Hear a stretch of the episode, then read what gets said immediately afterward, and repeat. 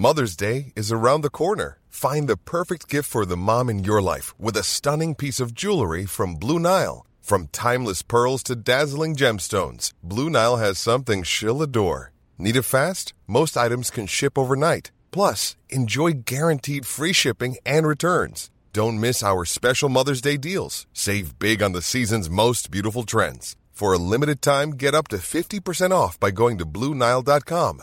That's Bluenile.com.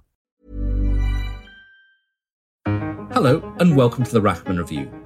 I'm Gideon Rachman, Chief Foreign Affairs Commentator of the Financial Times. In this week's podcast, we're discussing what a Biden presidency will mean for the world outside America. My guest is Ivo Daalder, the president of the Chicago Council on Global Affairs, who served as America's ambassador to NATO during the Obama years. So, has Donald Trump permanently changed the world? Or will Joe Biden bring back the America of the Obama years? And it is now my great honor. Celebrations broke out in American cities as the news came through of Joe Biden's victory in the American presidential election. Joe Biden. Like most American presidential elections, the contest between Joe Biden and Donald Trump centered mainly on domestic affairs, the economy, and this year, the pandemic. But foreign policy did play a role in the campaign, and Joe Biden sought to draw some real distinctions between his approach to the world and that of Donald Trump. In an interview for the CBS television show 60 Minutes, Biden was asked what he saw as the biggest threat to America. our lack of standing in the world. Look what he does. He embraces every dictator in sight, and he pokes his finger in the eye of all of our friends. And so Donald Trump started a trade war with China, and the pandemic has further raised tensions between Washington and Beijing.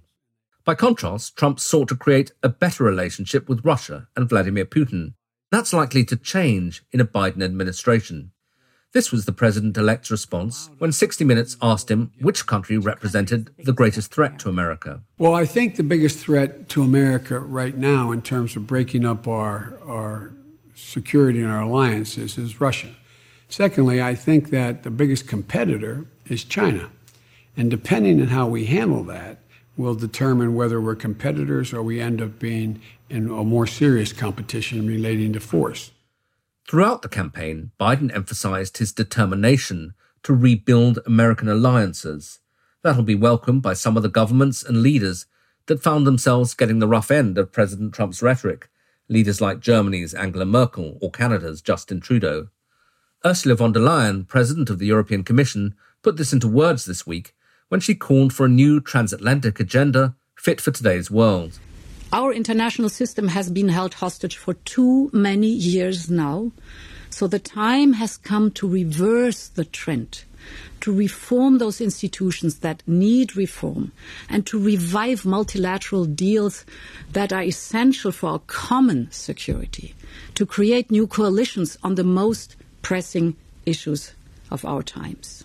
But the outside world may struggle to simply forget the Trump years. After all, President Trump and the movement he represents still commands the support of just under half the American people.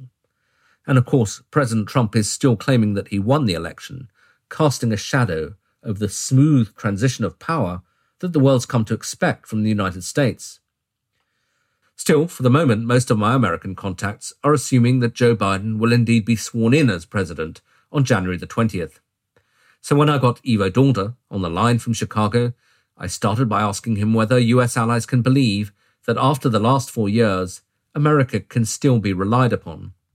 Yeah, I think if you're sitting in a European chancery, if you are looking at the United States, even from allied capitals, you do have to wonder what happened to the United States in the last four years. And in many ways, what has been happening in the United States for the last 20 years. Remember, relations between the United States and key European allies uh, under the George W. Bush administration were fraught with tension over issues like Iraq.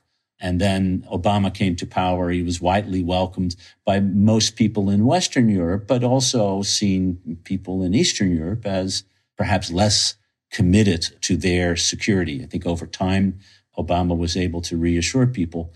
But given the dynamic of American domestic politics, how much trust are you going to put into this relationship, uh, given that that trust has uh, not only had a blow, it's frankly been broken? Yeah, I suppose cynically, one, or just realistically, one could say, well, that's all true.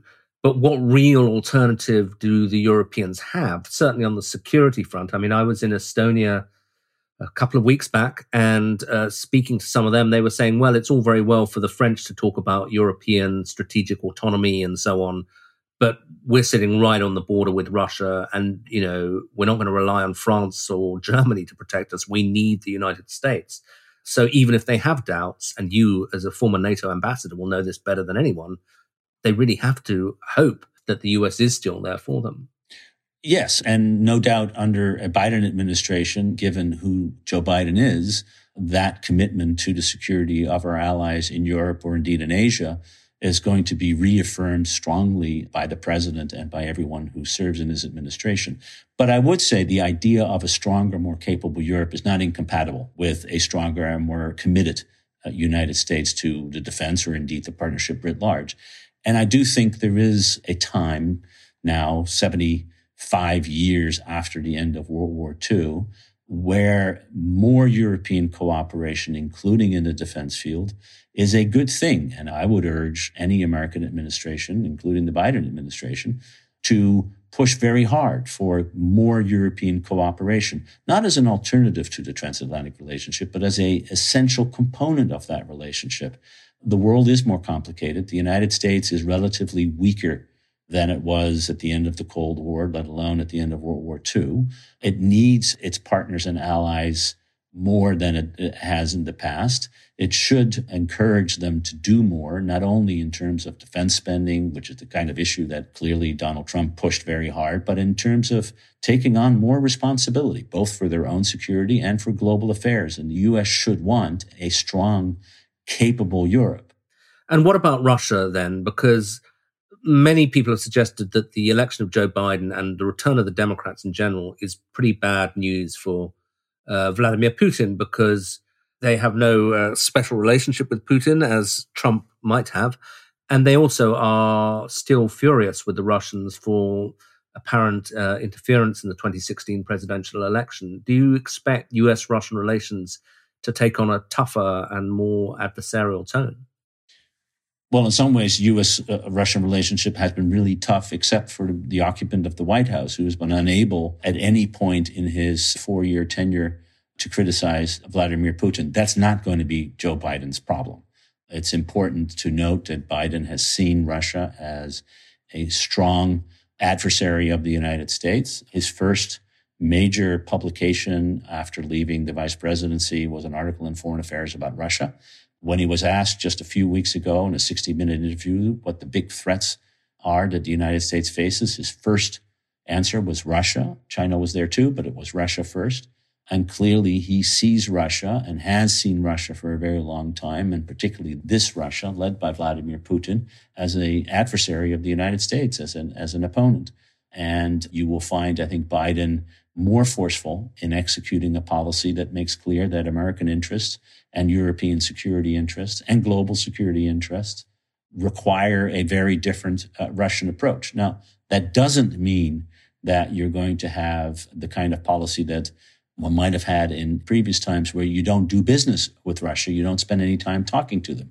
I think Biden is the kind of person who believes in the importance of diplomacy and the importance of dialogue and the importance of trying to work together with even your adversaries to solve common problems. But it's going to be based on a very realistic assessment of what Russia's role in the region is, what its intentions are with regard to security overall, and uh, the importance of the United States to stand shoulder to shoulder with its allies, including in Eastern Europe to counter any military, economic, political, or any other pressure that might come from Moscow. And obviously, Russia is an adversary America's been squaring off against, you know, since the end of the Second World War. But I think many people believe now that it's really China which is the competition for America in terms of global power.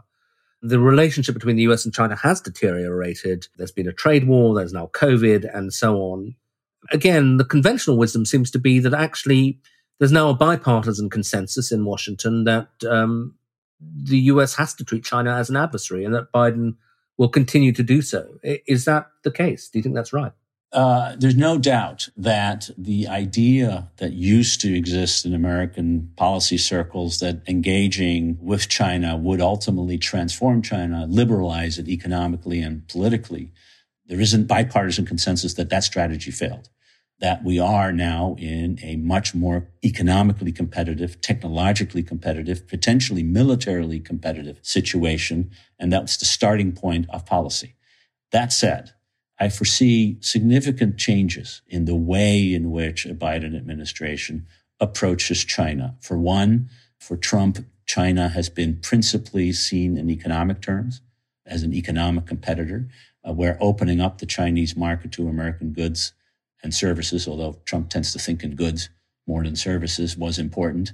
And countering unfair trading practices was important. And that's why trade has so dominated the relationship. And then there's also the technological dimension of the competition about Huawei and 5G, the banning of TikTok and WeChat. I think that will continue too. I don't see the same ideological kind of competition and perspective coming forth from a Biden administration. Secretary of State Pompeo and, and Vice President Pence have painted a very dark picture of the Chinese Communist Party seeking global hegemony in a way that we talked about the Soviet Union and the Soviet Communist Party during the Cold War.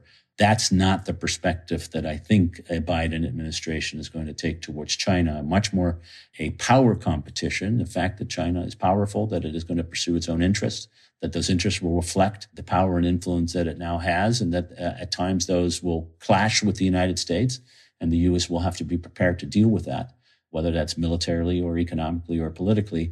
But at the same time, a recognition that as a powerful country, China will be necessary as a partner in dealing with other issues, be it climate change or nonproliferation, or indeed dealing with a global pandemic where the way you deal with this kind of challenge can't be national, but will have to be international. And then finally, I think most importantly, Biden will look at bringing allies, both in Asia and in Europe, together with the United States in developing a common strategy towards China. The one advantage in the competition with China that the U.S. has and that China doesn't is we have allies and they have clients.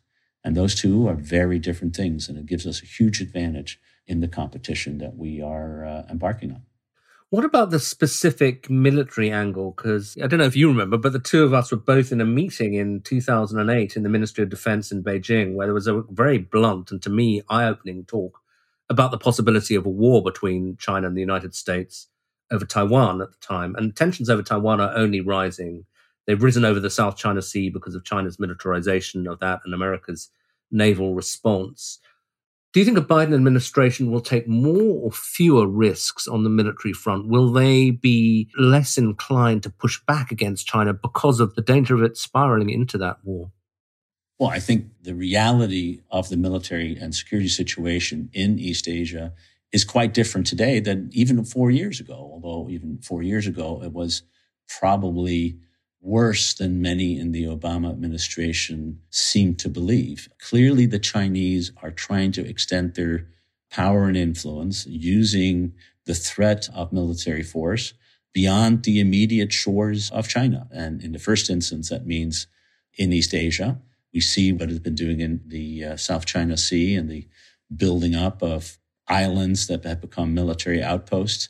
We see far more aggressive military behavior on its own periphery with India in the Himalayas, in the Taiwan Straits, where they have now decided that the median that used to define what was Taiwanese maritime space and what is Chinese maritime space has been eroded and denied, and the possibility of even using military force to change the status quo with regard to Taiwan. I think a Biden administration will take that very seriously and push back increasingly, both by enhancing its capacity in the region something that has already started under the Obama administration and continued in the Trump administration, and perhaps a new look at what are our true commitments and where are our red lines.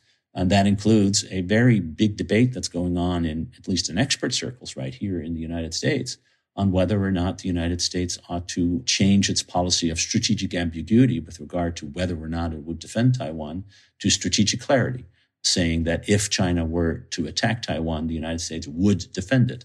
I think that debate will continue into uh, the Biden administration. So, yes, there is going to be a significant military security component to the US China relationship, which is in some ways quite different from when Biden was last in office.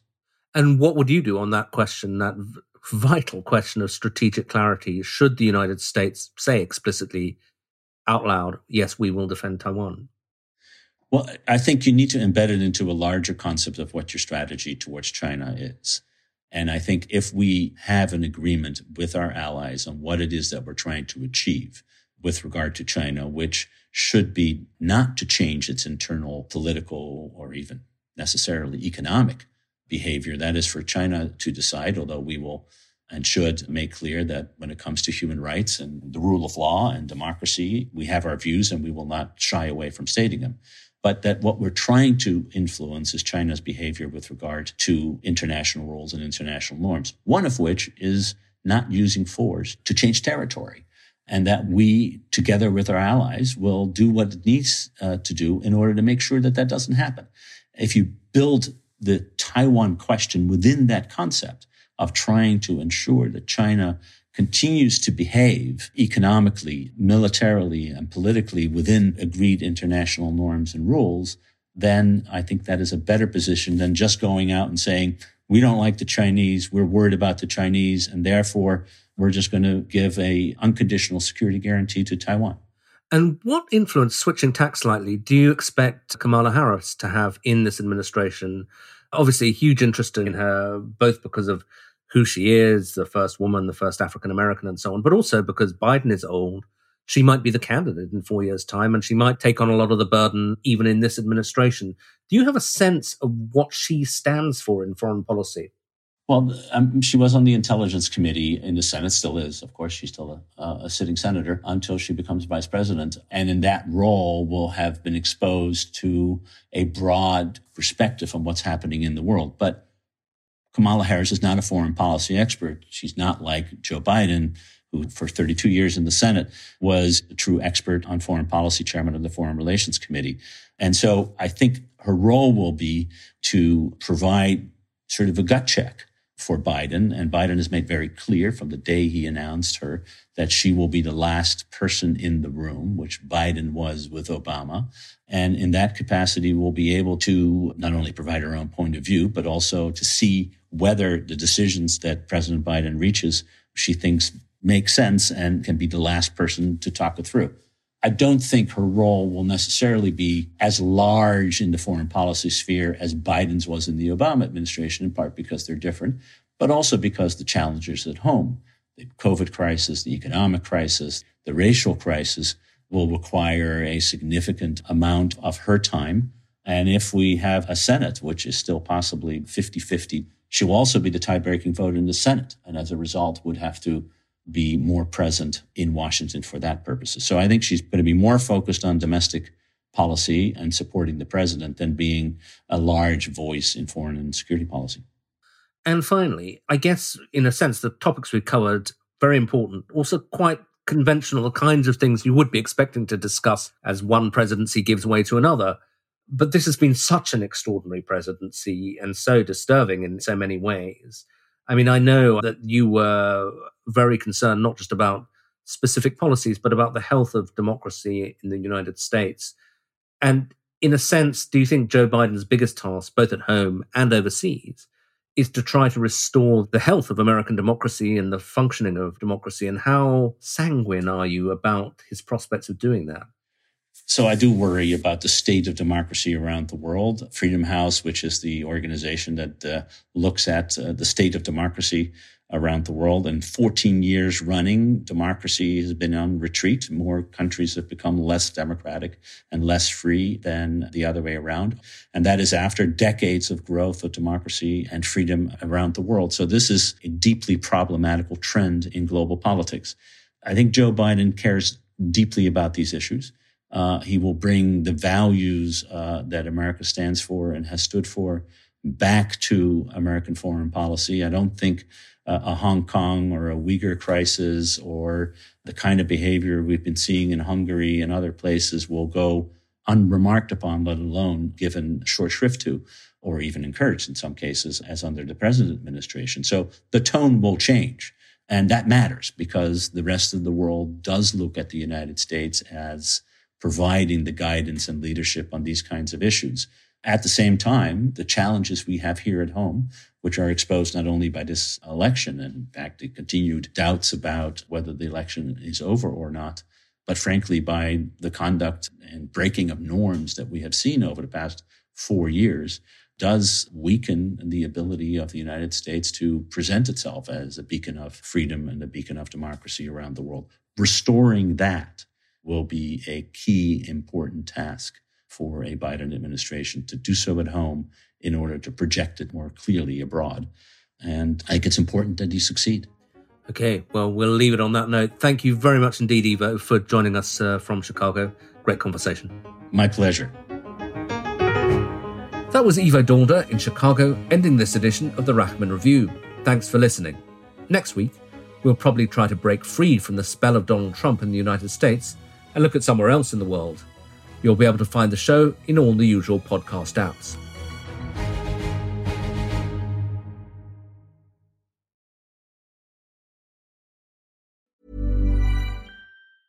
Hey, it's Paige DeSorbo from Giggly Squad. High quality fashion without the price tag. Say hello to Quince.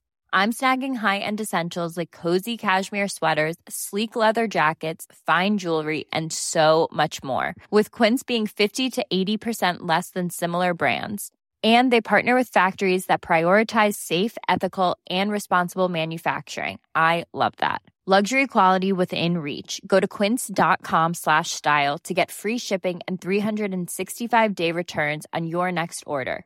Quince.com slash style.